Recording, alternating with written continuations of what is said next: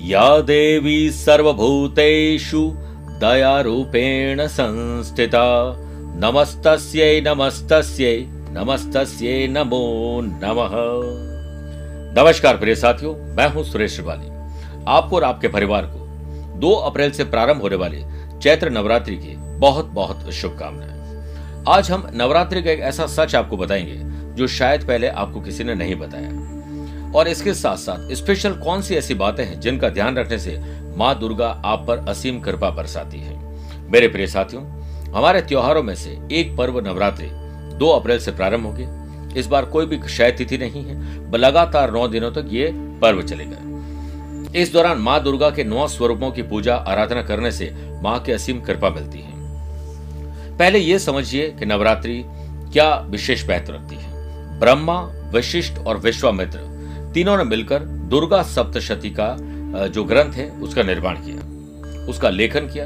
उसमें आपने देखे होंगे बहुत सारे मंत्र हैं, बहुत सारे प्रयोग हैं। उसमें मारण के मंत्र भी हैं, उसमें विद्वेषण, वशीकरण के मंत्र भी हैं, उसमें कई प्रकार के, जो उद्वेषण के मंत्र भी हैं, जो कि इस समाज में बहुत सारी दुर्गति भी ला सकते हैं। जैसे, अब वशीकरण मंत्र है।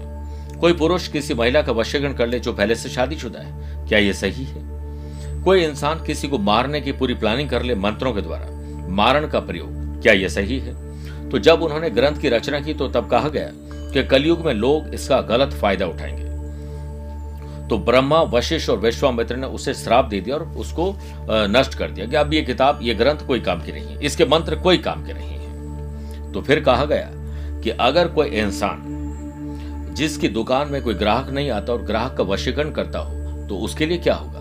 जो अपने भीतर छुपे हुए अहंकार और आलस्य रूपी कोई भी ऐसी क्रिया है उसे मारने के लिए मंत्र पढ़ता है तो क्या बुरा है? तो उन्होंने कहा हाँ बात तो सही है। तो उन्होंने बीच का एक रास्ता निकाला और सापोदार के बीस श्लोक बनाए। उन बीस श्लोकों का मतलब यह है कि मैं अपने अपने परिवार राष्ट्र के हित के लिए काम कर रहा हूँ, इन मंत्रों का प्रयोग कर रहा हूँ या कर रही हूँ। लेकिन इससे किसी का अहित ना हो।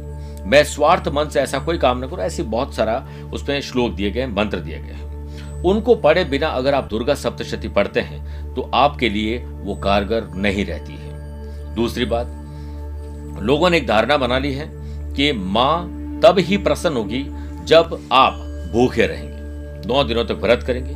यह आपकी तपस्या, आपकी श्रद्धा ज़रूर है। लेकिन क्या कोई माँ आपके भूखे रहने से खुश हो सकती है? आप खुद भी अगर महिला हैं, आपके घर में महिला होगी आपके बच्चे भूखे रहते हैं, क्या आप खुश हो जाएँगे?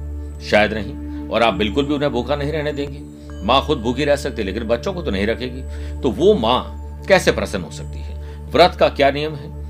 कि आपने एक समय के भोजन का त्याग किया। यह आपने समझ लिया? लेकिन जो थाली का त्याग किया है, उस थाली को किसी गरीब या जरूरतमंद को आप दीजिए। आप एक दिन में बीमार तो नहीं हो जाएँगे, लेकिन एक दिन जो भूखा सो रहा है उसे अगर भोजन मिल गया तो कितना आशीर्वाद मिलेगा? ये कर्म करने से आपका व्रत पूरा होता है।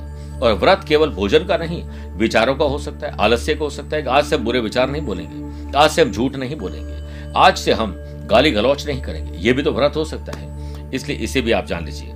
पूरा वातावरण अब भक्तिमय होने वाला है। मंदिरों के अलावा सभी घरों में देवी देवताओं की पूजा होगी।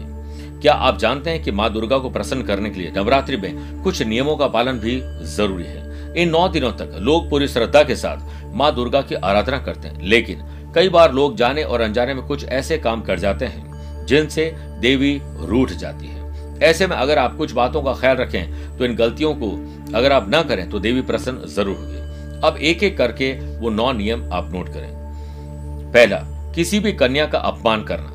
किसी भी महिला का अपमान करना, देवी का अपमान करने के बराबर है। ऐसे में उनका आदर और सम्मान हमेशा होना चाहिए।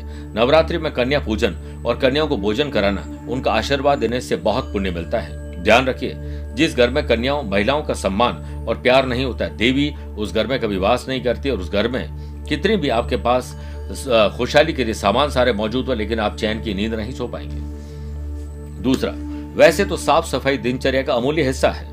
लेकिन लोगों ने यह समझ लिया कि यह सिर्फ़ दीपावली का काम है। लेकिन अगर इन नौ दिनों में आप मंदिर और घर में साफ़ सफ़ाई का विशेष ख्याल रखें तो आप देखिएगा आपको खुद बहुत अच्छा लगे। पुरानी ऐसी चीज़ें जो आपके काम की नहीं है, किसी को गिफ्ट कर दीजिए। विदेशों में तो घर के बाहर संडे को रख देते हैं, जिसकी ज़रूरत की चीज़ है वो लेके चला जाता है। तीसरा, बाल, दाढ़ी, नाखून नहीं काटने चाहिए नौ दिनों में। जिस भी घर में कलश स्थापना और अखंड ज्योत जलाई गई हो, उन्हें घर को खाली नहीं छोड़ना चाहिए। कभी न कभी कोई होना ज़रूरी है।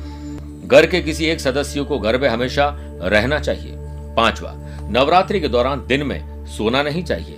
आप भजन कीर्तन करें, मंदिरों के दर्शन के लिए सब परिवार ज़रूर जाएँ। अपने बच्चों को संस्कार दीजिए, अपने बच्चों को माँ दुर्गा के बारे में ज़रूर बताएँ। घर में सात्विक भोजन बनाएँ। प्याज, लहसुन, नॉनवेज, शराब, सिगरेट और भी ऐसे बहुत सारे नशे हैं, इससे दूर रहें। अनाज कम खाएँ, बल्कि फल खाएँ, पानी ज़्यादा पिए। बासी भोजन कभी नहीं करें। स्वास्थ्य खराब हो जाएगा। किसी का दिल सातवा जो नियम है, किसी का दिल और आत्मा को नहीं दुखाना चाहिए। सबसे बड़ा पाप है।